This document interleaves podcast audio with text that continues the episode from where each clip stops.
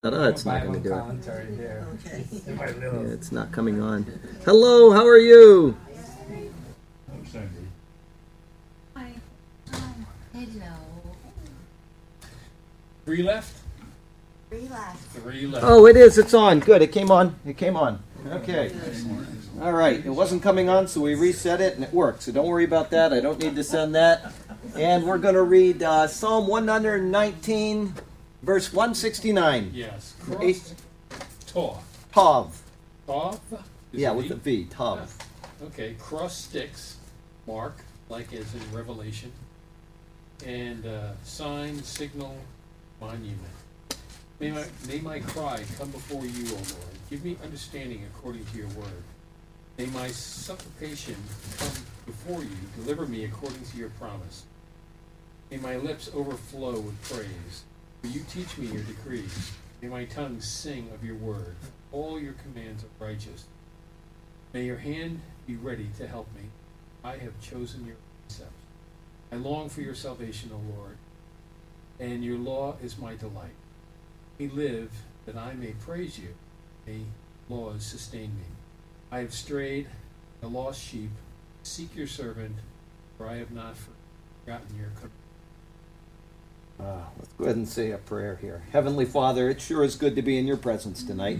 We thank you for the many blessings you blessed us with, and uh, a lot of them are undeserved. We know that. Actually, they're all undeserved, but uh, you've graced us once again in uh, this nation, and we thank you for that. You've given us a reprieve from what was a certain end, and now the future is maybe not uh, as dismal as it might have been. But uh, we're going to wait and see how things turn out, and um, hopefully every person here will pray for our new leader, and that his uh, counsel will be among with from wise and godly people, and that he will uh, restore a sense of uh, faith and uh, understanding you in our nation once again.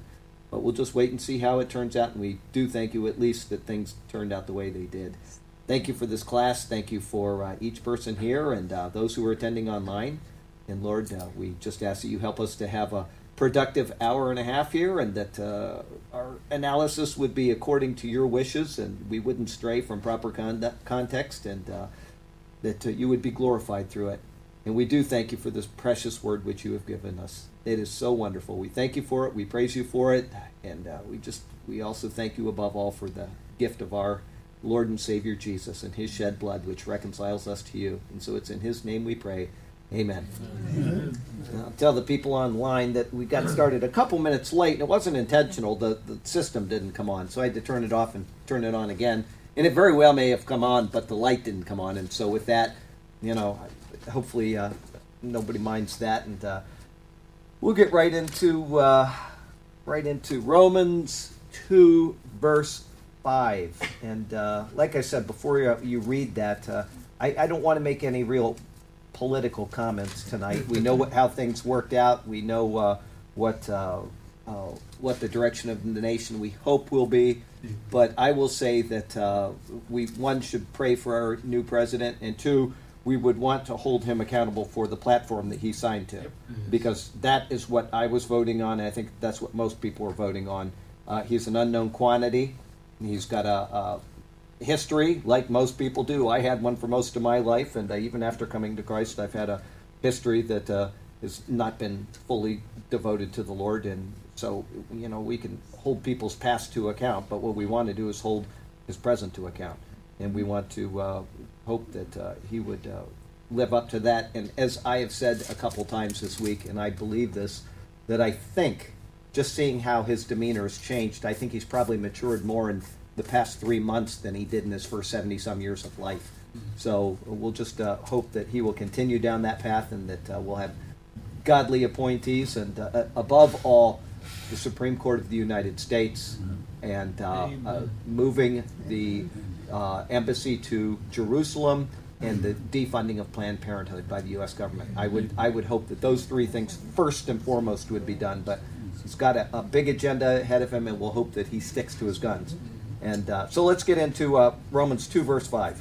But because of your stubbornness and your unrepentant heart, you are storing up wrath against yourself for the day of God's wrath, when his righteous judgment will be revealed. Okay, what he's doing here, and I'm before I even get into my my uh, notes that I compiled a couple of years ago, is that he is getting right back into where Romans one.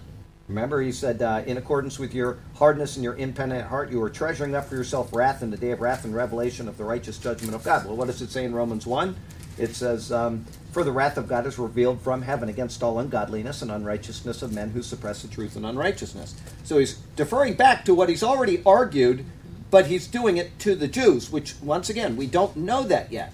And uh, it says in verse 1, Therefore you are inexcusable, O man and he's setting the Jews up to realize at the end of uh, where is it about verse 16 I think it was somewhere around there where he oh verse 17 indeed you who are called a Jew and rest on the law and make your boast in God. So he's setting them up in advance.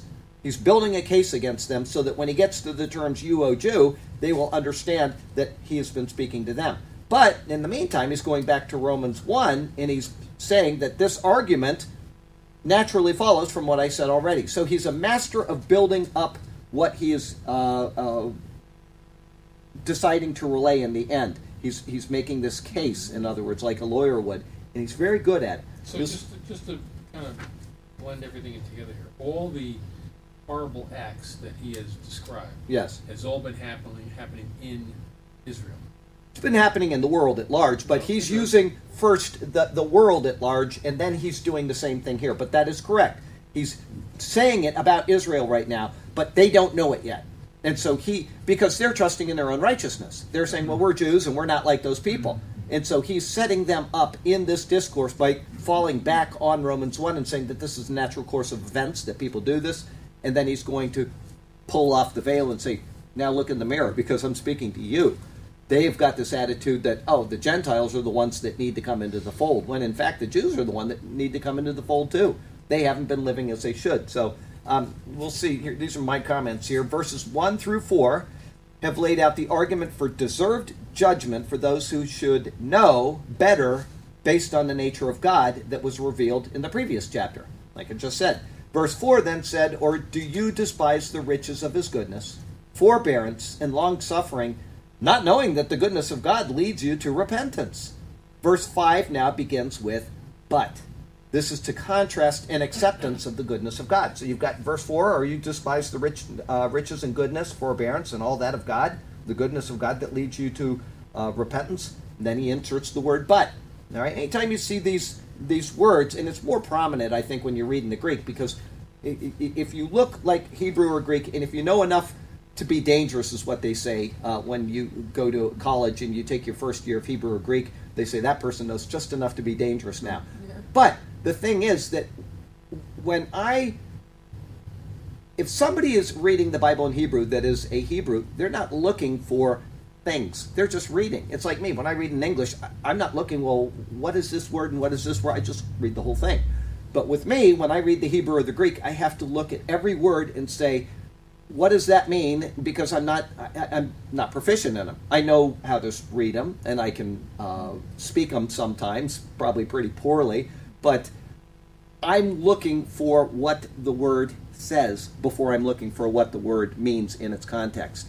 And so that's why when I do a sermon, I'll pull out the Haw Theological Word Book of the Old Testament, this big book, and I'll come to a new word in the Bible that has not been introduced yet, and I'll go and I'll read about it, and I'll read where it came from, and where that came from, all the way back to its root word.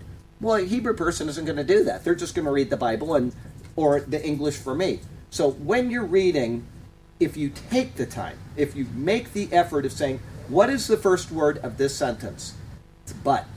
Or what is the first word of this sentence? Therefore. Those are key words that should help you say, let's go back and see what he was just saying but about. Because we don't do that in English. We just read and we assimilate everything kind of as a whole. But when you take it very carefully, as Paul would be because he's the one writing it, he's being precise because he's writing it. When I type my morning devotionals, every word I try to think through. Whereas normally I wouldn't do that because I'm just typing something to a friend. But when I'm trying to think of an analysis of the Word of God, I try to be more precise. That's what's going on here. We need to pay attention to the keywords. But, um, so where was I? Um, contrast it to the acceptance of the goodness of God in the previous verse. in accordance with your hardness and your impenitent heart, or yours says unrepentant heart, is that right? Uh, impenitent heart shows that instead of softening one's heart in their stand on sin, they take the alternate course. The heart is hard and unyielding, even in the presence of the mercy which God offers, the blessings He provides, and the election He made. Now, once again, we know that He's speaking about the Jew. It's not introduced yet, but we know that because I've told you that. The Jew had received all of these things, and yet they walked heavily. Oh, yes, they walked heavily upon the good graces that were granted to them, and we see that in churches too. We see churches that are, uh, you know, full of saved believers, and eventually they start walking heavily on the good graces of God because you kind of forget your salvation. You forget the moment that you realized the weight of the sin that has been lifted off of your shoulders. And that's one thing that we should always do is return to the cross. Return to the cross. Every single time that we think of anything in our life, we should return to the cross because that, our sin, necessitated his death. And if we remind ourselves of these things, then we won't be as jaded and we won't take the grace of God so so callously or carelessly. But um, he says, um, where was I? Um, uh, the Greek term for impenitent heart here is used only in this verse in the New Testament, and it reveals the height and epitome of unrepentant sin. So now, once again, think of Israel. They've been redeemed by the Lord. They are, you know, they go down once a year to Jerusalem for the Day of Atonement, and they do the Passover once a year, and they do all these things, and they think, well, we're in God's good favor. Everything is okay. Their hearts get callous, and they become unrepentant in their sin because it doesn't matter that we're doing this thing over here. God has forgiven us over here. And so Paul is using this specific word to highlight the fact that this is a, major, major offense to God. Um, as noted in verse 2 3, this same logic, logic must now pertain to the church. We have likewise been grafted into the commonwealth and have received the same goodness. I was speaking about that a second ago. But how many in the church flagrantly tread, tread heavily upon these graces? And how much more has it been since the homosexual agenda, where it, it, we literally flaunt this in his face? There are people that have said, I've been saved by Jesus, they grew up in a church, and all of a sudden it's okay to be gay. I'm leaving my wife. And they're, they're flaunting this in the presence of the Lord, and the Lord will not be mocked.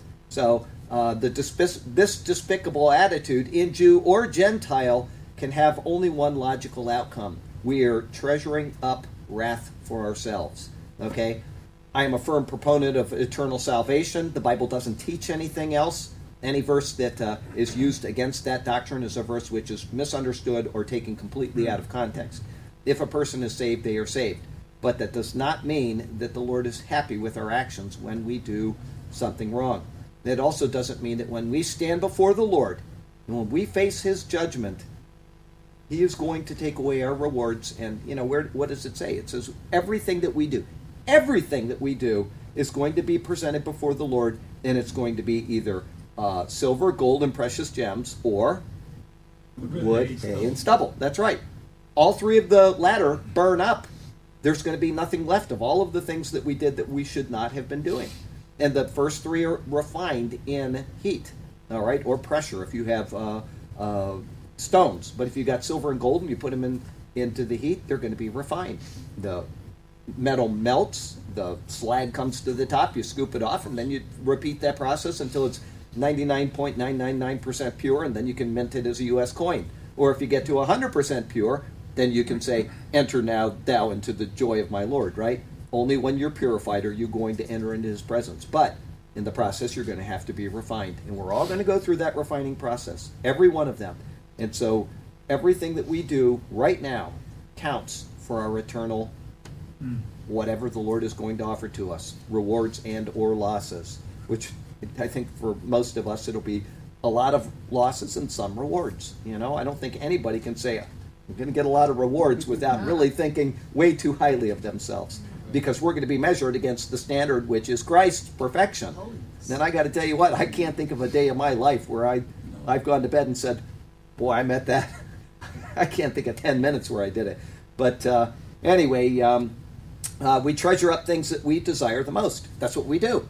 And if we're treasuring something up, it's because we desire it. Some people treasure up silver, gold. Some people treasure uh, up, you know, albums. Oh, speaking of albums, good time to introduce us. I got a shirt on. If you were from the 1980s, you would remember, you'd know the pun. If you weren't, then you're probably not going to get it. But it uh, says Guns and Moses. And there was in the, yeah, that's right. There was in the uh, 80s a band called Guns and Roses. And so uh, somebody amended it. And so this is my Second Amendment right, and this is my First Amendment right. So anyway, that came from my friend out in a, a classified area. I don't want to say where they're from, but uh, they came to visit a while ago, and uh, uh, they sent that to me. So I appreciate that. Guns and Moses. But uh, anyway, some people treasure up rock music, and some people treasure up. You know, I, I mean, people collect anything. When I was a kid, I used to collect beer cans. I mean, y- yeah, Still do. yeah, well, mm. no, I- beer cans, you know, unusual beer cans, cone tops and flat tops and all of the different cans from around the world. And it was, some of them would sell for thousands of dollars. Yeah, I found a, a Durst beer can in the wall of the house when it was being worked on, mm-hmm. and it was from 1950s. It's a Florida beer called Durst, which means thirst in German. And that thing's still in my bathroom today, where right in the same wall where it was taken care, taken out of. We built a shelf into it, and so I put the can there. And that thing's probably worth, if you're still a beer can collector, I could probably get a few hundred dollars for it. It's in perfect condition, and yeah, so beer cans, whatever. What are you storing up your treasure for? that one, though. The what? Won't recycle won't, that won't one. recycle that one. But yeah, I mean, I've got boxes and boxes of beer cans that I, I just put away. But you know, that was the big thing when I was young: was beer can collections. And um, oh yeah, I, there are people that go online and look at beer cans for sale, and uh, you'll you'll see some that go into thousands of dollars. Yeah, I mean, you're talking about the old cone tops. Remember, they it was before my time, but they had cones, and you took the top off like that, and you it was like a like an oil can, you know, the old oil can. That's what they looked like. then then they had the flat tops where you had to pry it open, and then after that they came up with the pull tabs, and then they came up with the whatever the pull tabs we have now, and it's you know over the years it's changed. Yeah, the pull tabs that came off. Environmentally unfriendly. Yeah, that's the ones right. that- that- And you'd put them down into your drink, your Coke or whatever, and then you'd always worry if it's going to slip down your mouth. And anyway, so yeah, everything evolves. Beer cans did too. But um, uh, so we treasure up. What do we treasure up? Is what I'm getting at. Some people Right. treasure up family photos, right? That's what they their whole life is about their photos. If we love sports, we may treasure sports memorabilia. If we love money, silver and gold. We put these things in store because they are precious to us and they have our heart buried with them. Paul is saying that those who fit this verse's description are treasuring up wrath. Now think about that. You know, I'm going to defy God. I'm going to do something that I want to do, knowing that it's wrong. And we've got the government now that's telling people it's okay to do it. People aren't critical thinkers anymore because we've taken that out of school. So they say, oh, the government says it's okay, therefore it must be okay. Once again, where do morals come from? Do they come from government? Do they come from society? Do they come from culture? Do they come from personal mores? Or do they come from God? If they come from God, which we all know they do, then that takes us back to Romans 1. We have to suppress that. We have to suppress the knowledge. And everybody does that if they are going to do something immoral or something wrong. They are treasuring up wrath. They know it, and this is where they want their devotion to be, and so they treasure up wrath. They may not think they're treasuring up wrath, they're treasuring up something they think is pretty cool at the time, but in the back of their mind, they are treasuring up wrath. And that is what Paul is telling us there. They know it. They know it. Based on his argument thus far, we know without a doubt we have two missionaries in here tonight. Did you know that? We had one, I can't say where she's from, but she just walked in. And then we have, um, I'm going to mispronounce it, Gurudok Yes. sir. Okay, there you go. Yeah. And he's from Suriname. He's visiting for six months, and uh, uh, so uh, uh, he, he'll be here, and then he's going back to into the mission field. But uh, I, I appreciate you coming, and good to have you again tonight. I didn't know you. I thought you wouldn't be here. I thought you said that you'd be not here. Oh, Saturday you're not going to be here. You're going to be going for two weeks away. Okay, so I'm glad to see you. And you ever show up late again, I'm going to lock the door. Um, uh, don't worry about it a bit. Um, so uh, let's see here. Treasuring up wrath. And um, without a doubt, we know this so far without a doubt that wrath is due for our belligerence and uncaring attitude towards the sin we commit. We know it. But we continue down the same path, actually storing up more and more of God's wrath knowingly and willingly. And like I say, just think of anything you did in high school that you knew was wrong. Dad would be upset if dad knows or could find out, and God does know, and you know he knows, just think. And we do it anyway. We perversely follow a, a, a, course which is wrong, whatever it is. You know, some people like to steal. Some people like to, you know, uh, sexual sins, and some people want to whatever. You know that you're doing wrong, and there are people, and I understand this. There are people, and I don't know what the term is, but they have no conscience at all. And uh, uh, what is that called? There is a word, and uh, Unborn. the what? Unborn. Yeah, unborn. No, there are people that actually have no conscience. They they have no empathy with Sociopath. sociopaths. Sociopath. There There are go. Thank you. sociopaths out there, and uh, I- how they got that way, I don't know. There's probably a, a missing brain squiggle or something, but but uh, uh, there are people like that. And then you get kleptomaniacs, which just steal impulsively. They may not even know they're doing it. I'm talking about normal people that are functioning in a society that know that they're doing wrong. So uh, you know, it, it's one thing. And of course, people will say, well, if that guy is is doing that, how can he be held accountable? That's where original sin comes in. We don't need to go any further than that. Original sin comes in. He's condemned already anyway. You know, if he got a, a bad lot in life, guess what? Some people were born in Morocco, and some people were born in Sarasota, Florida, and some people were born, you know, in Canada. Whatever. It, it, it is God's decision. He is sovereign over all of those things, and uh, that's why the, the the agenda, which has been going on, not politics here, just from a, a, the liberal progressive agenda, which has been going on, which goes on in every society, is to diminish those things and to say, well, everybody should be given a, a, an exact even plate, whether it's in communist Russia or whether it's what we've been going through for eight years. And that's not even what the Constitution said. The writers of the Constitution never said that. They said that all men are created equally. You have got something to do with that. You, you have the same opportunities. It may be in a different location if you want, move, whatever. But everybody has been given the opportunity to get to work. You know, it, it just we're created in a certain way, but it doesn't mean that we're going to be able to live out that life in the exact same way as the guy next to us. That is unreasonable, and we, we, we just can't go down that path. But anyway, um, Okay, so people storing up wrath knowingly and willingly.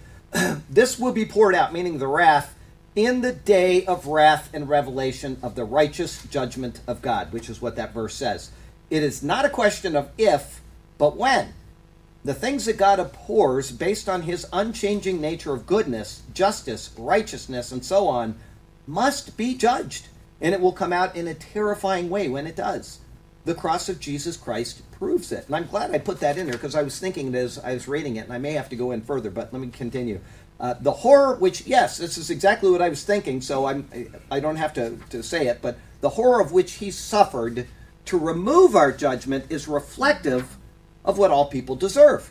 Therefore, it can be meted out in him as our substitute, or it will be meted out in each of us directly. No other option exists, and the judgment is final. Okay? Um, well, let me read the last paragraph and then I'll tell you my thoughts. For those who have trusted Christ, the punishment is past. Okay? That's all there is to it. And that's why salvation must be eternal. If you've trusted in Christ and He has borne your sins, to say that you are going to again face God's wrath means that He didn't do a very effective job at saving us in the first place. Okay? Either you're saved or you're not saved.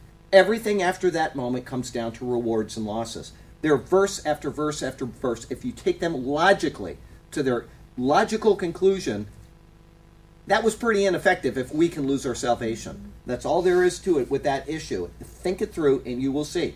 Either Christ, and if it is up to us to do something after we are saved, then it's still of works. Because if it's up to us to keep being saved, then it wasn't of grace by faith. Because that means mm-hmm. grace by faith isn't, it's not a one time, I mean, it is a one time thing, but not an all time thing. It's either a one time for all time thing, or it's not a thing at all. That's, that's how grace by faith works. So, um, uh, let's see here. For those who have trusted in Christ, the punishment is past. Judgment for the believer will be based on their life after accepting Christ for rewards or losses. Okay, one of my friends emailed me this past week and uh, he said, um, Do you think that our sins will be brought back up at the judgment? Anybody got an opinion on that? I would say yes. You would say yes. And the only reason why I say that is just, just to say, just to, to more so show the value of what Christ has done for us. okay. It's like, okay, well, here's your garbage dump size. Uh, Okay, well, maybe I should This restate this. Maybe I should restate this. Will our sins be dr- brought up at our judgment in the presence of everybody? No. No. Okay. I think so. I, I, You you think so? No, I, Oh, I was okay. gonna say, Second Thessalonians five nine says, "For God did not appoint us to wrath, but to obtain salvation." Right, the Lord but that, but that that that doesn't bring up the issue of whether mm-hmm. he presents our sins before us for everybody else to see. it might not be a formal Yeah. thing, but they're all laying over there in the corner. and That's right. Well, we know they're that. there. We It's know like, that. right, like- But Burke's got something here. What do you have? Throw them into Our sins are removed from us as As far as the east is from the west, he will not bring our sins back up Right. in the presence of others to embarrass us. Because if they are removed from us and he brings them up for others to see, then they're they're not as far as the. That's exactly right. They're they are still in our presence. He has forgiven us and he has cleansed us of our sins. That's why, and this is something that I I, I really. I'm going to say it, and some people are going to be horrified that I'm going to say this, but I had somebody um, send me something. I can't remember what, or maybe it's something I read in a, a devotional or something. And I could not have disagreed with this guy more. A lady was having an affair on her husband for 30 some years. Okay? Yeah. And she met Christ. And she went into the pastor, and the pastor said, oh. Should I tell my husband? And he told her, Yes, you have to tell your husband. And I thought that was the stupidest thing that he could have told her. Now, if he finds out, great, the Lord allowed that to happen. But for her to go and tell him could mean, and in her case, she was very fortunate that it didn't, but it could mean that their marriage is now over. And that's not what the Lord wants. The Lord has forgiven her sins. It doesn't need to go any further. If I was to tell my wife every single thing that I did wrong since the time we got married on the day that I became a Christian, she would have killed me with the Ginsu knife. I, that's, that's all there is to it. The Lord has forgiven us of our sins, and if you disagree with me, you disagree with me. But I cannot see, and I heard this. Uh, I was at a youth, you know, whatever you, whatever you call it in school, Youth for Christ thing down in Venice one time. One of my friends was all excited about the Youth for Christ ministry down there, and he uh, uh, took me one day, and the guy was saying exactly that. He was he was telling the kids, you know, you got to do this, and you got to do, and you got to, you got to take every single sin that you've ever committed and you have to confess it individually to the Lord. And he went through this long thing like this.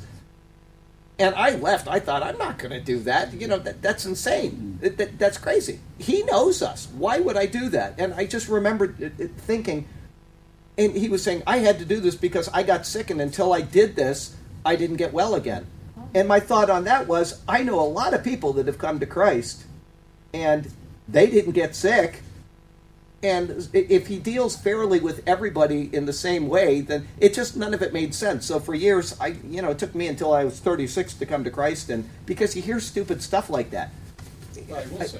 Yes. When I came to Christ, I probably spent three weeks just Crying. reviewing all the stuff oh yeah that I have. i spent three months so you So- you, you well, got the short I, yeah. I only remember the three weeks. It could have been three years for all I know, but but nonetheless, it was like you know you, you're just aware of it, and maybe my Absolutely. my mind thought of that. It's like okay, even maybe he's not kind of stacked up next to the. The judgment seat there, but it's, Yeah. it's still in my heart. but like, but oh, we know it. know That's right. it, but if our sins are forgiven, Right. they are Right. forgiven. He's not going to bring them up in front of everybody to embarrass us. I just don't believe that. Now, this is all speculation because we're not there yet. But we, I, you're right. We are not destined for wrath, but salvation by Jesus. But that doesn't really address the question my friend had. And I think he was concerned because he's done things in his life maybe that he doesn't want anybody to know. Maybe he doesn't want his mom to know, or you know, whatever, Right, whoever. right. And why would the Lord do that? Why would He mm-hmm. embarrass the people that He's redeemed? I just, I, I, I don't, I don't see that. It, and you know, like I say, the Bible doesn't really address that specifically, except verses like what Burke quoted. It's an Old Testament verse, but it's still dealing with the salvation of the Lord. I will cast your sins as. And most people have heard me say this. I may have said it in the Bible class. I know I said it on Sunday, but if um, I have said it in the Bible class, I'm sorry because I try not to repeat these things. But uh, if you are this is the world that we live in. And if you're in an airplane and you get in the airplane from Sarasota, Florida, and you head up to the North Pole, when you get to the North Pole and you start heading back down the other way to the South Pole, when you get to the North Pole, the compass goes from pointing north to pointing south. You know that you've reached the north. If you are in an airplane and you start in Sarasota, Florida, and you start heading east, and you get over here and you keep going and you keep going and the compass never says anything but I'm sorry, heading west. It never says anything but heading west. And that's the point that the Lord was making. Before they knew that there was a north and south pole, he was saying that I've created this world to show you. He could have said, you know, as far as the north is from the south, and that's what most people think is north and south, but he didn't do that. Because if he did, there is a point where your sins will come back to you. When it flips over, your sins are going to come back to you. But if you're going east to west, it will never come back to you. You'll be going forever, for eternity. Isn't that great? Yeah. Praise the Lord for Jesus. Okay? Look at my hair standing up all over my arms right now. Mm. Woo, woo, woo. Uh, uh, Pre-science wisdom. Pre, yeah, that's right. Pre science wisdom, right mm. from the Bible. Vindicated by the Bible. Yes. Can I help you, ma'am? It does say, and I can't think where, that we do have to give an account of every idle word. That's right. That's Jesus speaking to the Jews under the law. Okay. Okay. There we go. Um, But what about the, when he, he told Peter, you know, of course, Peter believed, so Yes. he had been redeemed by the Lord Sure. because of his faith. Um, but when he was talking about sin, he was washing his feet. right. So we, we're still got a sin nature That's true. that we have to deal with. I mean, he's forgiven us, Right. but don't we still have to? Oh, absolutely. That's recognize pictured in our the. faults Uh, as soon as we- that's pictured in. Oh, uh, I- is it this week? Anyway, I've got a couple more sermons before we get into the different sermons. I said this week that it would be, but um, uh, the one on the brazen altar pictures that, and what Christ was doing in there. This is this is just something real quick diversion because you brought it up. Is let's go to the passage. I think it's like John uh, 13 or anyway. We'll find it really quickly. Uh, he's washing their feet. And uh, it, it's much more involved than I'm going to give you. I'm just going to give you a very quick uh, uh, whatever of this. But he's, let's see here. Where is it? Don't wash me, wash my feet also. And let's see here.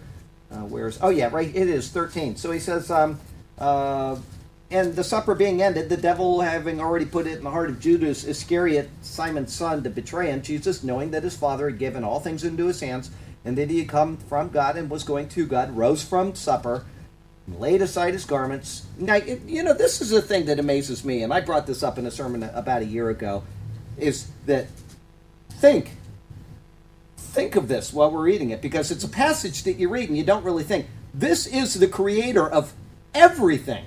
Now, they may not have realized that at this point, but this is the creator of every single thing on this planet. And he takes off his clothes and he gets a towel and he puts it around himself and he starts washing their feet. Now we talk about Jesus washing his feet, and I'm, I want you to be to do these things because I'm giving you an example, right? We could never meet that example. We could never. It doesn't matter what we do, how much we give, how much we do. We could never meet that example. This is the creator of every single thing on this planet doing a job that was the lowest of the slaves in the house unbelievable. If you think of it from that perspective, this is the grace and mercy of God right here. It is astonishing if you think about it from that perspective. He poured water into a basin and began to wash the disciples' feet and to wipe them with the towel which he was girded. Then he came to Simon Peter, and Peter said to him, Lord, are you washing my feet? Jesus answered and said to him, What I am doing you do not understand now, but you will know after this. Peter said to him, not understanding, he says, uh, You shall never wash my feet. Now, why would he do that? Because this is the master, and this is the lowest job of anybody in the world. You're not going to do that to me. It's degrading. He has no idea what he's saying. He has no idea what picture is being made, and he's just saying that's not going to happen. So Jesus answers and said to him, um, or I'm sorry, um, Peter said to him, You shall never wash my feet. Jesus answered him, If I do not wash you, you have no part with me. Right? So Peter, being over impulsive, goes to the opposite direction. Then he says, Simon Peter said to him, Lord, not my feet only, but my hand, uh, but also my hands and my head. Jesus said to him, He who is bathed needs only to wash his feet, but is completely clean, and you are clean, but not all of you. Okay? What he's doing there is he's making a picture for us, which goes all the way back to the bronze laver of the Old Testament, which is mentioned a couple times. It's not mentioned again. It's one of those very curious items in the uh, tabernacle. But the first time it was used was to wash Aaron and his sons completely. And after that, they were to wash their hands and their feet every time they went in or out of the tabernacle or when they were at the brazen altar. And that was it, their hands and their feet. And he was taking that and he was applying it to what he was doing to them. He uses two different words in this passage in the Greek. We get the word wash, okay, but there's two different words being used. One is nipto and one is luo. I hope I'm pronouncing the second one right. L O U O. Anyway, um, uh, one of them is a full bath, and that's why in the, the next verse it says, uh, "He who is bathed." You're completely clean. But when you walk outside, what happens when you're walking outside? You pick up the dirt of the world. That's right. And so he's washing their feet and saying that you need, it's a picture of our justification before the Lord. We are purified, we are sanctified, it is done. Okay? But we pick up defilement in the world. And so we need to wash ourselves. Okay? Now, that picture, if you saw that sermon, you know exactly what that water pictured. Where do we get our ongoing sanctification from? I'll give you a hint. Anybody? That's right, from the book. Okay? That is where we get it from. That's what it pictures. We don't get sanctified by going into a charismatic church and making a fool of ourselves. We don't get sanctified by all of the crazy things that people think. We get sanctified by reading this word, applying it to our lives, and then living out what this word says. And that is what that picture is being made of. And that's why when you go through the Bible and you see the practice of feet washing, okay? Who did Abraham he washed somebody's feet? Whose was it? It was the Lord. It says right in there, YHWH. It was the Lord Jehovah and the two people with him. All right? When uh, we have a contradiction in the Bible, oh my goodness, it says uh, uh, that uh, he told Mary when she was about to jump on him at the tomb, he said, What? Don't touch me, right? But in another one of the accounts, it says that they went and clung onto his Feet. feet. Why? It all pictures the same thing picking up the dirt of the world. He's the Lord. He's walking on the dirty earth. He is pure. He is clean. He is undefiled. But the feet have picked up the defilement of the world. They can't touch him, but it's he's making a picture for us. Okay, he's making a picture of salvation, of sanctity, of holiness, and you'll see that all the way through the Bible. When you look at the washing of the feet, the feet are exempt, and that's why they could grab his feet, whereas she couldn't grab onto him. Is because eh, eh, this is going to sound kind of crazy, but what happens if you touch touch a dead body in Israel? You're, uh, defiled. You're defiled. That's right. Okay, and you have to go through a certain purification process. The people that touch Jesus' body would be considered defiled, right? And yet he is the one that cleanses them. Okay, if he didn't die, they could never be cleansed of all unrighteousness. And so that takes us to the picture of the red heifer. People are saying, "Oh, we got a red heifer coming. We're getting a red heifer in uh, in uh, Israel, and that's going to clean up the Jews." It's a picture. The picture is fulfilled, as is the entire Old Testament. The red heifer. It's in uh, Numbers six, is it, or Numbers? Anyway, um, let me look really quickly. If I don't find it, doesn't matter because I'll explain it to you. But uh, anyway, the red heifer is this animal, and it's supposed to be taken and it, it, it's killed, and they use they burn it up and they throw in. Um, I'm going the wrong direction. They burn it up. They throw in um, uh, uh, scarlet and cedarwood and all this other stuff when they're burning it, and it's used as the water for purification. That's the Nazarite. Then after the Nazarite, you've got the uh, blessing. And uh, okay, it's not right there, but anyway, it's it's right around here somewhere. It's in the book of Numbers. And Look in Leviticus. what's that? I I don't think it is. I think it's in Numbers, but it could be in Leviticus. Doesn't matter anyway. Um, uh, it- it- the process is what matters, and I was just going to read it to you uh, t- to burn up time. But um, uh, it- yes, it's for purification purposes, and they took this water from this animal and they would sprinkle on them, and it would clean them. For anybody that had been defiled by a dead body, if somebody died next to you, you'd have to be purified. If you were in a battle and you killed somebody or touched a dead body, you'd have to be purified. If you didn't be purified, you were to be cut off from the people. Okay, but the red heifer, every single person that was associated with the killing and the burning and the carrying out all of the carcass and all of this, everything is, or, or not the carcass, the, uh, the all of the stuff that was taken outside the camp. Everybody that touched any part of this process was unclean. They were unclean, and yet the water from the thing is what made them clean. It's a picture of Christ. He died. They couldn't touch his dead body because that would make them unclean, and yet his dead body is the only thing that can purify us. So the red heifer only pictures the work of Christ. It was looking forward to what he would do for us. Anyway, that's that's a real short analysis. But does that answer your question? I don't remember what you originally said, but but uh, uh, the the bath is what purifies us. And then the washing is what continues our sanctification. Because actually, we are sanctified the moment that- when you look at sanctification, and I'll be talking about it this week or next week or in one of these sermons that's coming. The sanctification process is past tense in the Bible, except for a couple instances. We are sanctified, just as we are right now seated in the heavenly realms with Christ uh, Jesus. Okay, that's uh, Ephesians 2 4 through 7. According to the Bible, we are seated there, past tense, and yet we're still here. So when you look at these, these concepts, you have to look at the fullness of what God is doing. This is done. It's a, in His mind, it is completely done, just like eternal salvation. But you've got to do this and this and this in the process if you want to have a happy result. All of that bears on what we're talking about right now. Is that there's one thing going on for eternity, and there's another thing that's going on now for us, which will bear on eternity. Okay, we're not going to. Yes, heifer, nineteenth of Numbers. Numbers 19. I knew it was in Numbers. I know. We'll read it re- really quickly just because you spent all that time looking for it. And I, w- I wasn't going to do all of that, but uh, uh, I should have remembered that. Why didn't I remember Numbers 19? Okay, um, here we go. We'll read it very quickly. Um, just because it's interesting, think of Jesus and what he did, and then you'll see what the red heifer signifies. Um, now the Lord spoke to Moses and Aaron, saying, This is the ordinance of the law which the Lord has commanded, saying, Speak to the children of Israel that they bring you a red heifer without blemish, in which there is no defect, and on which a yoke has never come. You shall give to Eleazar the priest, that he may take it outside the camp and sla- it uh, be slaughtered before him. And Eleazar the priest shall take some of its blood with his finger and sprinkle some of its blood seven times directly in front of the tabernacle of meeting.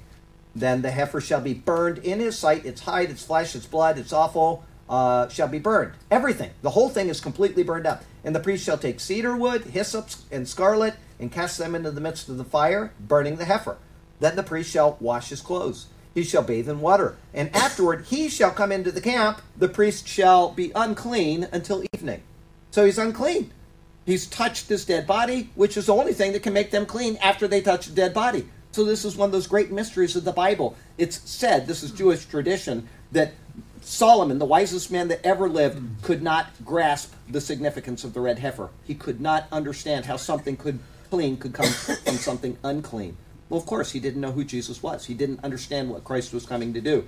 That out of his unclean death comes our cleansing. And it's the only way for it to happen. Okay. Um, then the high priest shall wash his clothes, he shall bathe in water, and afterward come into the camp, and he shall be unclean until evening. And the one who burns it shall wash his clothes in water, bathe in water, and shall be unclean until evening. Then a man who is clean shall gather up the ashes of the heifer and store them outside the camp in a clean place. Then they shall be kept for the congregation of the children of Israel for water of purification, and it is purifying for purifying from sin.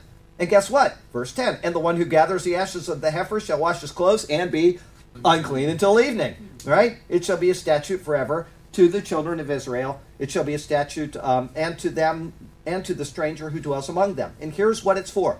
He who touches the dead body of anyone shall be unclean seven days. So if they touched Jesus' dead body, they would have been unclean, right? Um, he shall purify himself on the uh, with the water on the third and on the seventh day.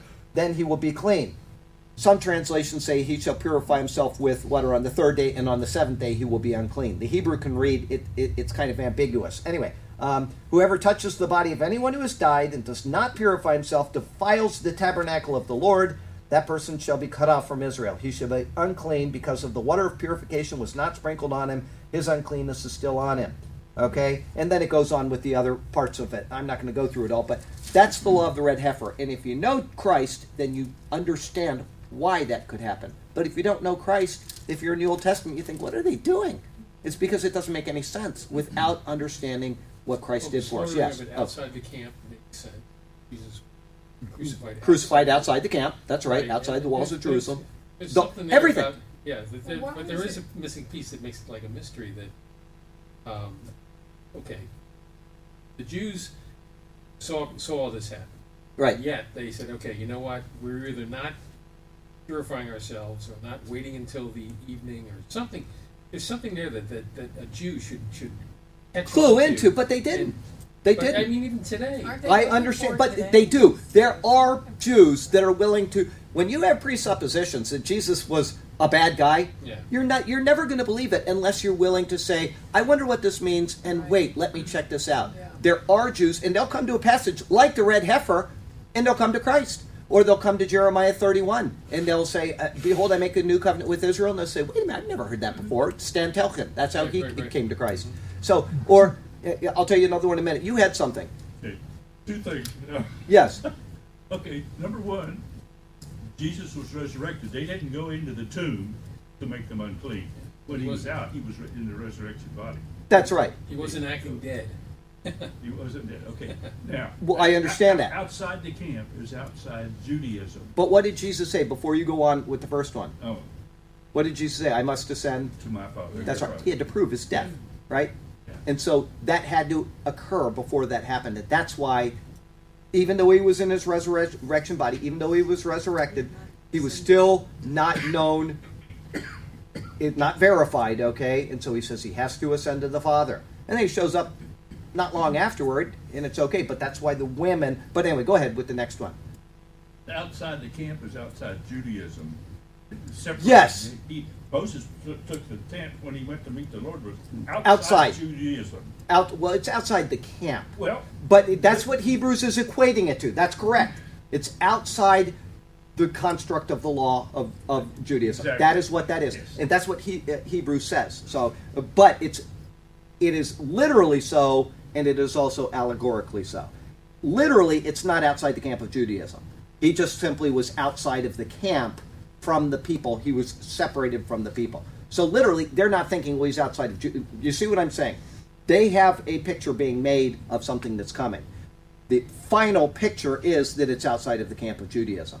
But for them, that's not what they're thinking. Okay? It, he fulfilled what they. All of these little things are types and pictures. That's why they actually had a laver, and that's why they actually washed, or that's why they had a bronze altar, is because it was picturing Christ. So outside of the camp where Moses went was just saying, "You're not in my favor," picturing that, and that's why it was. Well, we're not there yet. I don't think we've done that sermon, but uh, we haven't. Well, yes, we have because the I don't know. I get so confused. I got so many sermons going on in my head because I got the one that I'm typing, I've got the one that I'm doing this week, I've got the one that I've done the the video effects for next week, and then the one that's ten weeks out. Which I, I, I, so I get very confused. And what? Your your um, your final chapter or verses of um, Exodus is done. You, Yes, it were lamenting about that. And I'm like, That's right. The book, I'm like, going, my gosh. Yeah, it, it, like- it's 10 sermons out, so it'll be like, I think I figured it was the middle of December. I can't remember. But anyway, yeah. Exodus is done and it's typed. Right. It's all done. But I set them aside for 10 weeks, and that way I can come back and I can find my errors. And, and he still finds errors. He reads them all and he says, you know, you spelled this word wrong or there's whatever. Because it's hard to catch It your own errors, but It's that's why I do that. And uh, But I'm always thinking the way that I typed, and so it's, it, it's not easy. And um, uh, then you got spell check. yeah, you got spell check, but that, but, but the, the, most of them are like spell check isn't going to pick up its and its. Yeah, it's right, not right. going to pick up, and so I just always have all kinds of little things there that I never catch. Anyway, um, but yes, Exodus is done, and uh, we'll be into our next book here Monday. Oh, I can't wait to start. Um, uh, okay, so uh, let's see here. Um, where what? Okay, for those who have trusted in Christ, I've already said that. Um, no, I haven't. For those who have trusted in Christ, the punishment is past. Judgment for the believer will be based on their life after accepting Christ for rewards or losses.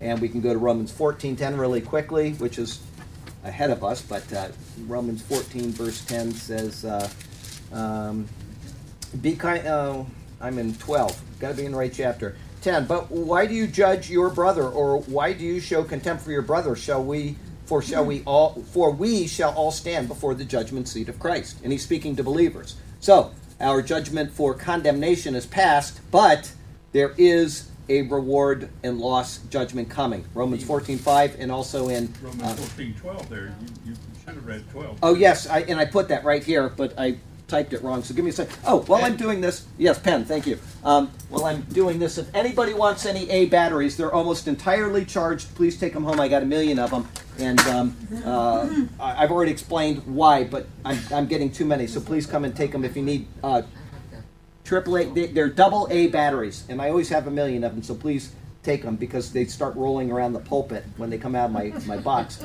Um, uh, okay, Romans fourteen ten, and then Romans fourteen twelve says, um, uh, I'm in the wrong chapter again. Romans 14.12 says, So then each of us shall give an account of himself to God. Okay? And then we also have um, uh, 2 Corinthians, 2 Corinthians 5, 9, and 10. I want to read that to you. And uh, just so that we have 2 Corinthians 5, 5, 9, and 10 say, um, Therefore, we make it our aim, whether present or absent, to be well pleasing to Him. For we must all appear before the judgment seat of Christ, that each one may receive the things done in the body according to what he has done, whether good or bad. So, the good and the bad after salvation will be judged by the Lord. Once again, if you did all bad, suppose you did all bad, does it say anything about losing your salvation there? No. Just be living under a bridge. Yeah, you'd be living under a bridge up in heaven, but that's right. Uh, um, uh, all it, it, it, he doesn't make any distinctions, and when he uh, rebukes somebody, or when he says, "I'm handing them over to Satan," he always qualifies it with the words that their spirit may be saved in the day of mm. Christ Jesus, Yes. etc., etc., etc. He goes all the way through. Every time that he says something, he never, Paul, and where do we get our church age doctrine from? The letters of Paul. That's right. So, Paul never, not one time in all of his writings, questions a person's salvation. He never says that person has lost their salvation. He never says you can lose your salvation. If you go outside of Paul, you are going to fundamentally err because they are not writing to the church. Paul is the apostle to the Gentile church age, the Gentile led church age. This is where we get our doctrine from. Everything else is useful and profitable for training, and you know uh, that that verse from Timothy. But it is not speaking to us for doctrine in the sense of this is what we need for our conduct during this church age. If you get away from the letters of Paul or you start mixing dispensations, you will err. And that's why every single prophecy update you ever see on somebody, you know, they, they begin saying, Well, I know that um, no man knows the day and the hour, and they equate that to the rapture. It has nothing to do with the rapture. They start talking about the five um, uh, wise virgins and the five um, unwise virgins, right? And they start equating that with the church. And they then somebody starts emailing, well, what about this and what about this? Because it makes no sense at all. Because it's not speaking to us in the church age. Matthew 24, the Olivet Discourse, nothing to do with the church. It is dealing with Israel under the law and those final seven years when they are going through the tribulation period. If you read it from that perspective, it makes all of the sense in the world. There's no contradiction. There's no what about this? It's because it's not being said to us for doctrine. It's being said to us for doctrine. For doctrine for us, it's being said to us for doctrine about what is coming or what has been. We can't mix dispensations and come up with sound theology. Um, once again, if you don't understand this, a much better teacher on these uh, issues than me would be Les Feldick. You can watch him on almost any Christian TV channel at any time. He's a farmer. He just stands there with a white shirt on, and he's he's very sound, and he goes through the Bible, and he's exceptional teaching on these things. If you listen to him, you'll understand. Paul is where we get our church age doctrine. Don't go to other places for that. But you can find pictures of it in the Old Testament. We've seen a million of them in Genesis and Exodus. You can find pictures of what's coming, but you can't confuse what is going on and come up with sound doctrine. So, Burke, you had something. Yes, that, when you start to go under that bridge up there, the Lord has a sign there, see John fourteen three? Yep.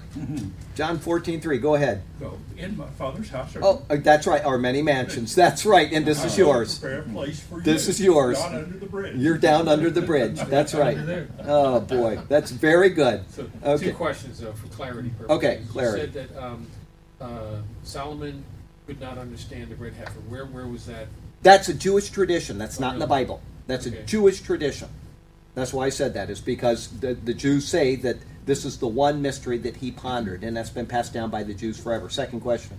Uh, it's not really a question because it's a teaser here. Is, uh, are you going to mention about Solomon Proverbs being used by Paul in this particular verse? Um, Proverbs mentioned by Paul in this particular verse. Wait a minute, where are we? What verse are we in? We are in uh, 2 5? five, correct. It's Um, six actually. Where he, Oh, Proverbs 118. Let's go there.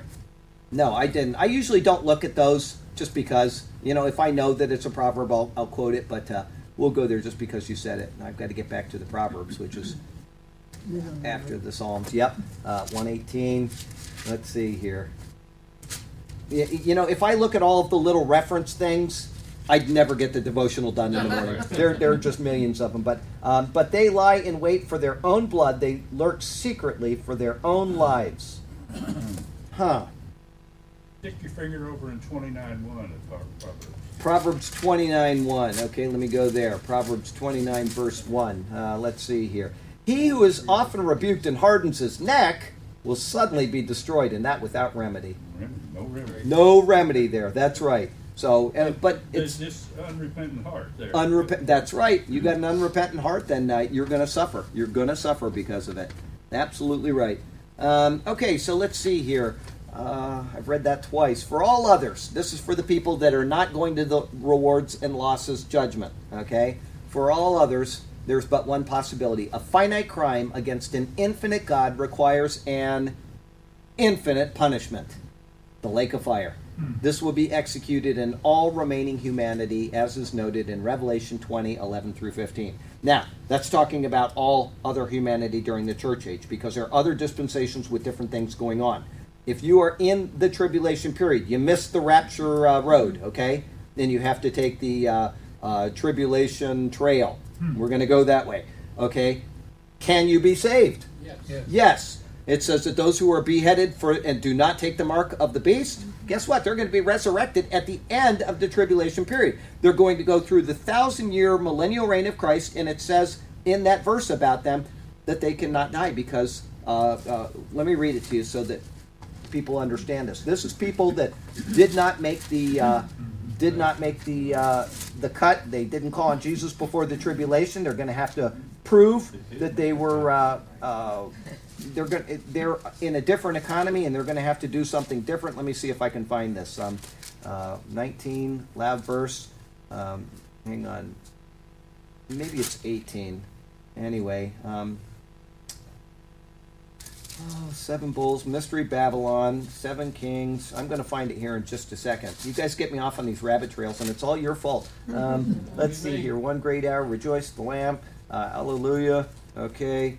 Uh, he's coming back, 19. Oh, here it is right here, verse 20. Um, then the beast was captured, and with him the false prophet who worked signs in his presence, by which he deceived those who received the mark of the beast and those who worshipped his image. These two were cast alive into the lake of fire, uh, burning with brimstone and the rest were killed with the sword. Um, okay, that's not what I wanted. Um, hang on a minute. Uh, oh, here it is, verse 4, 24. And I saw thrones, and they sat on them, and judgment was committed to them. I saw the souls of those who had been beheaded for their witness to Jesus. This is during the tribulation.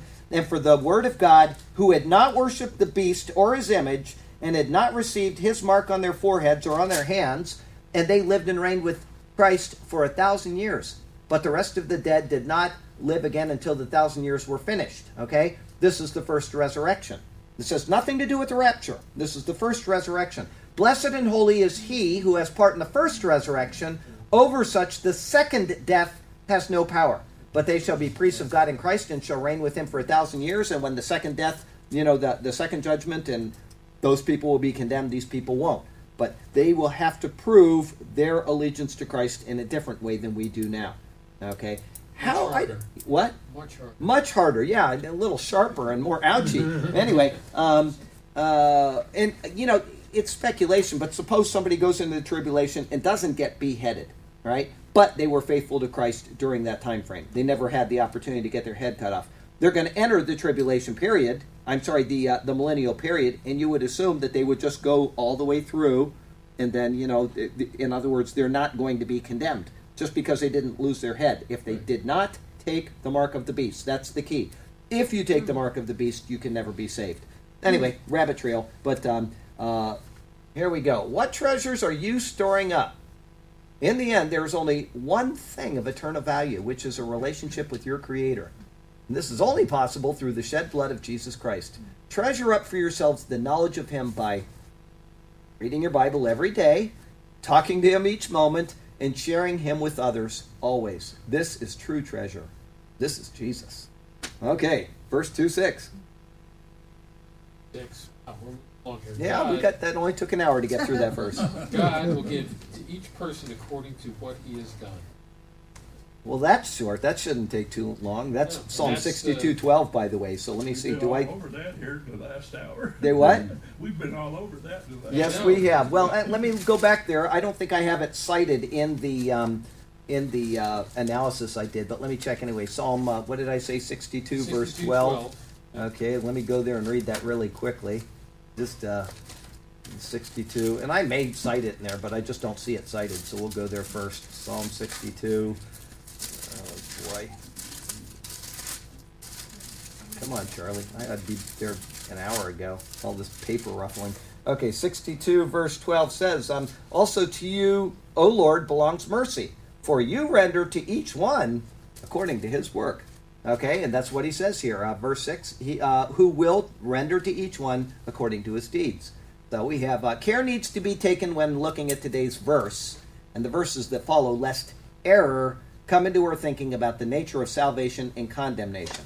Because if you were to just let that be a, a standalone and uh, verse 7, add that in, eternal life to those who by patient continuance and doing good seek glory, honor, okay? If you take those verses and you just read them without taking them in context, you're going to say, well, see, you can lose your salvation.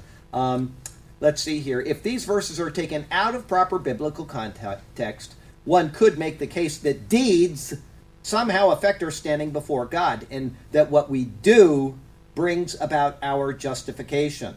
Okay, this is contrary to the entire tenor of Scripture, and it is not at all what Paul is speaking of. However, this has led to heresy within the church and in with, within many denominations. And I brought something here to show you. Okay, um, let's see here. Uh, below will be listed several of the actual canons from the Council of Trent in 1546. Okay, and I will read these to you. Um, let's see here. These are antithetical to the intent of Scripture and are actually heretical, but they are primary theological tenets of the Roman Catholic Church. That's why I say when people talk about Catholicism, and I think we'll get this done. Um, when I talk about Catholicism, I say they ceased being a Christian entity in 1546.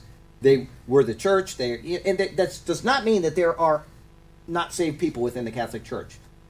That's one thing that really bothers me is when people say if you're in the Catholic Church you can't be saved. That's nuts. That's what saves you is the cross of Jesus Christ, His mm-hmm. shed blood. Okay, I know lots of people that attend Catholic churches that rely solely on Jesus, and why they go to Catholic churches, I don't know, but that's what they do. I know people that go to Methodist churches, which are falling away so quickly, and you know they, they want to have tea with their old friends or whatever. I don't personally understand it, but that's fine. Okay, uh, uh, Revelation chapter three is very clear that yet there are those who are worthy; they will walk with me dressed in white. He's speaking to a very bad church. He's saying that you know all the bad things, and he says, yet there are those of you who are worthy; they will walk with me dressed in white, meaning Christ's righteousness. So um, when people start that, I don't, I, I, I just have no patience for it. But um, I, I, don't understand. But okay, um, let's see here. Uh, where was I? Um, below, I'll list that 1546. These are I said that. Okay, although you may not fully understand each of the canons that I am going to read you. Okay, it is good to know what denominations teach because you got people there in the Catholic Church, and I'm going to give you a perfect example before I go on. When I was at Grace, about uh, it was later, but uh, the church filled up with like 80 people in one Sunday. And it was when the Church of God over on Fruitville Road finally closed. And all these people came over to Grace. Okay, but before that happened, they, I, I knew half of the church there. And they emailed me, all of them, and they said, Well, we need a pastor. We're going to close if we don't get a pastor, and would you be our pastor? And one, I couldn't have been because I'm not ordained through the Church of God, and that's one of the requirements. You got to go to their seminary and, learn all their bad theology. But um, uh, I said I wouldn't do that anyway. I said if you want me to come in and preach at your church as an itinerant pastor, I will be happy to do that. I do it at the Jehovah's Witnesses. It wouldn't bother me where. As long as they're going to get doctrine, I will preach anywhere. But I can't be a preacher on your payroll because they don't believe this, they don't believe this, they do believe this. And they said, Well, we believe what you believe. That's every one of them that I talked to said exactly the same thing. We believe you're eternally saved. We believe this. And we and I said, I then you should probably not be in the church you're in. Okay? Because people don't know the doctrine of their own church. When I was at Grace, the first thing I did during the uh, Bible class I taught, taught was to get what Grace Baptist had as their their statement, and I read it to the class. And I said, Do you understand this? Do you understand this? And most of them had never heard it read. But I wanted people to know what Grace Baptist taught and what their what their their claim was as far as their doctrine. Okay, those people were in that church and they had no idea that the pastor that they were under was trained in that theology. He probably gave them sermons on apple, you know, pie or something. I don't know what. But if you were to ask him what his doctrine was on these issues, he would have had to have said, "This is it," unless he signed a doc- document which he didn't believe. Either way, that would be inappropriate. So. Um, that's why I'm saying when you are in a church, you need to know what the doctrine of that church is. Now, if somebody asks me what the doctrine of um, uh, the superior word is, uh, you go to our website, and I'm not, I don't really like the, um, uh, what do they call them when you have it? Um, no, no, no, no, no. It, what did they call it? It's not a mission statement, but a, um, a what, not bylaws either. They've got something, every website on it. Statement of faith. Statement of faith. Thank you. That's the words I was looking for. Statement of faith. Okay. Everybody's got them, and unfortunately, 99.72% of all churches simply cut and paste from somebody else. And so the statement of faith is just something that they say. And another problem with it is, is statement of faith becomes so long and so minute that it's just not a good thing. The statement of faith that I put on ours was John three sixteen. I said, "For God's sake," that's it. I'm not getting into all that nonsense. If you want to know what I believe, attend the church. Okay, we'll talk about it. But other than that, the long statement of faith, most of the people in the church never read them, and if they do know what it says, most of the people on the staff don't. So they're irrelevant. It's like Um, the, uh, the legalese after you, you get an app for free. Oh yeah, Do absolutely. Do you agree? And you sign yes because I'm not going to read all that. But I've seen statement of Sure. faith that go on and on. They get into tithing, they get into this and that. And what? Why is that in your statement of faith? I mean, you know, you want to teach that, teach it. But okay, anyway. Um, uh, so uh, you're not going to understand all of the canons I'm going to read you, but it's good to know what they teach. Does their instruction line up with the Bible or not? If not, it's merely an error or a heresy. Is um, is it merely error or is heresy involved? The case of the Catholic Church, heresy is involved. And error in doctrine does not mean it's heretical in nature. Heresy means that if somebody is taught that and they believe it, they will never be saved. But and believe it or not, a heretic can heretic can be a saved person. Right. He trusted in Jesus, and now he's teaching a heresy. He's not going to lose his salvation, but the people that follow after him are never going to get saved. Error in doctrine means that you're going to have a bad time living out your life in Christ, but it doesn't mean you're not saved. So there's a difference between error and heresy. But um, these are actually eternity deciding principles concerning salvation if they involve heresy. What Paul is saying in today's verse, in context with the surrounding verses and the rest of Scripture, is that we are either justified or condemned by God's grace through faith. That's made very clear. Ephesians 2 4. What does it say in Ephesians 2 4? Let me read it to you.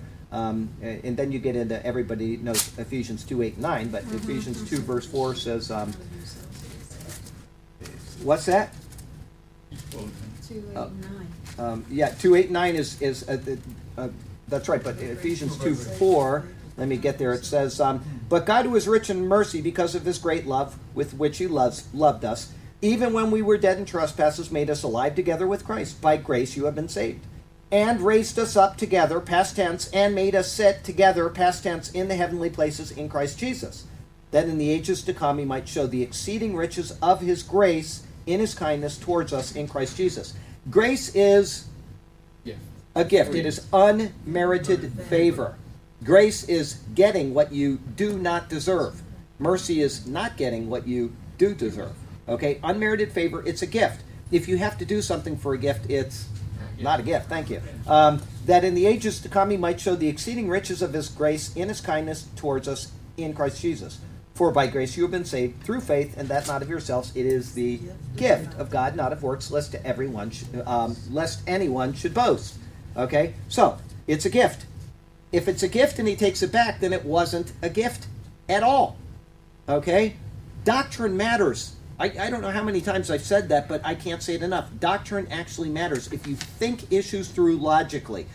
I'm going to take this verse from James, and I'm going to apply it to what I believe that you know James uh, when I'm talking about uh, what is it 222 224 where it says uh, the exact opposite of Paul and people take it out of context and they, yeah faith without works is dead and you need to one that is written not by Paul to the church through the church age, and it's written to the Jews, and it's written after Hebrews, which explains in advance of him writing what he wrote that all of the things that he refers to in James are actually explained in Hebrews as by faith.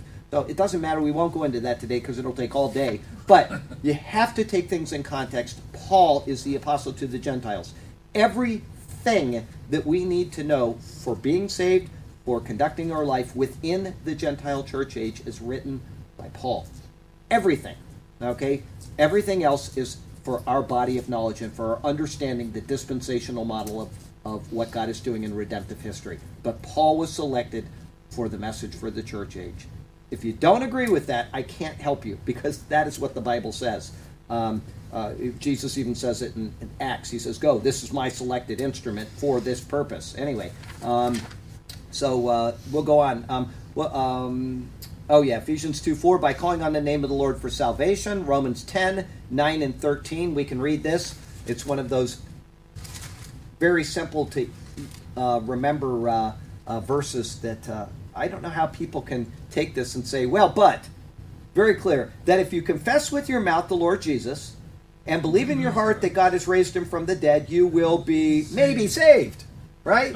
It doesn't say maybe, it says you will be saved. All right, and then verse 13, it says, For whoever calls on the name of the Lord shall be saved. And he explained what that means a couple verses earlier. You're saved. Okay? Either you're saved or you're not saved. Um, anyway, uh, let's go on. Where was I? Okay, uh, uh, Romans 10. When this occurs, we are sealed with the Holy Spirit, which is a deposit or guarantee of our eternal state. Anybody know where that is? Come on. Ephesians chapter 1, verses 13 and 14. Let me read it to you. Think through the logic while I'm reading this to you. Ephesians chapter 1, 13. This is two verses that, even if you don't remember the verses, remember where they are. These two. In him, meaning Jesus, you also trusted. Remember, he just says you will be saved? Okay? You also trusted after you heard the word of truth. Faith comes by hearing, and hearing by the word of God. After you heard the word of truth, the gospel of your salvation, in whom, having believed, okay, Charlie, I believe, you were sealed hmm. with the Holy Spirit of promise. Hmm. Here's verse 14. Here's what it says Who is the guarantee? It doesn't say that it's a possible guarantee if you do something else later. It says he is the guarantee of our inheritance until the redemption of the purchased possession, meaning the church, to the praise of his glory. Mine A guarantee. Down payment. A down payment. It's a deposit. That's what exactly what it means. It means an earnest deposit. When you go and you make a deposit on something, you are guaranteed to receive that back. That verse there, Ephesians 1, 13 and 14, is pictured in Genesis 38 when Tamar dressed up like a harlot. And she, if you haven't watched that sermon, go watch that sermon because that is one of the most beautiful pictures of eternal salvation you will find in the Bible. Genesis 38. Let's read it because we've got a couple minutes. We'll get into the canons in just a second. A short chapter. It's very hard to figure unless you go and watch it in uh, uh, Genesis 38 sermon. You will love it. You will absolutely love the picture of Christ in there. You wonder why these obscure things, why is Dinah's rape mentioned in uh, Genesis? It's perfectly explained there. Believe me. Go and watch those sermons if you want to know. It is perfectly explained. The Lord is showing us what He's doing way, way in advance. I'm going to read it really quickly. Just follow along. It came to pass at that time that Judah, listen to the number of names. Judah saw there was a daughter of a certain Canaanite who was named Shua, and he married her and went into her. She conceived and bore a son, and he called his name Ur. She conceived again and bore a son, and she called his name Onan. And she conceived again and bore a son, and called his name Shelah. There you've got seven names so far. He was at Chezib, another name, when she bore him. The one person you would think would be named is not named at all. The woman. She's not even named. Why would the Lord do that? Now she's named in the book of Chronicles, but there's a reason why her name isn't given. Okay? Because it's not relevant to the story. Every single one of those names is pointing to something. Every one of them. Okay, she uh, uh, then Judah took a wife for Ur, his firstborn, and um, her name was Tamar. But Ur, Judah's firstborn, was wicked in the sight of the Lord, and the Lord killed him. And Judah said to Onan, Go into your brother's wife and marry her, and raise up an heir to your brother. Okay, but Onan knew that the heir would not be his, and it came to pass when he went into his brother's wife that he emitted on the ground, lest he should give an heir to his brother. The child isn't going to be named by him, and he doesn't want that. So, and the thing which he did displeased the Lord. Okay, It, the Lord is introduced there. Why? Because the Lord, when the term the Lord is used, it's speaking of the redemptive process. If it said just God, we could use that as a general precept within the Bible. It doesn't. It says the Lord. Okay? Um, therefore, uh, he killed him also. Because not everybody that's done this has died. There was a specific reason why it says the Lord and why he killed him. Then Judah said to Tamar's daughter in law, Remain a widow in your father's house till my son Shelah is grown. For he said, Lest he also die like his brothers. He doesn't want to give him his third son. And Tamar went in and dwelt with her father.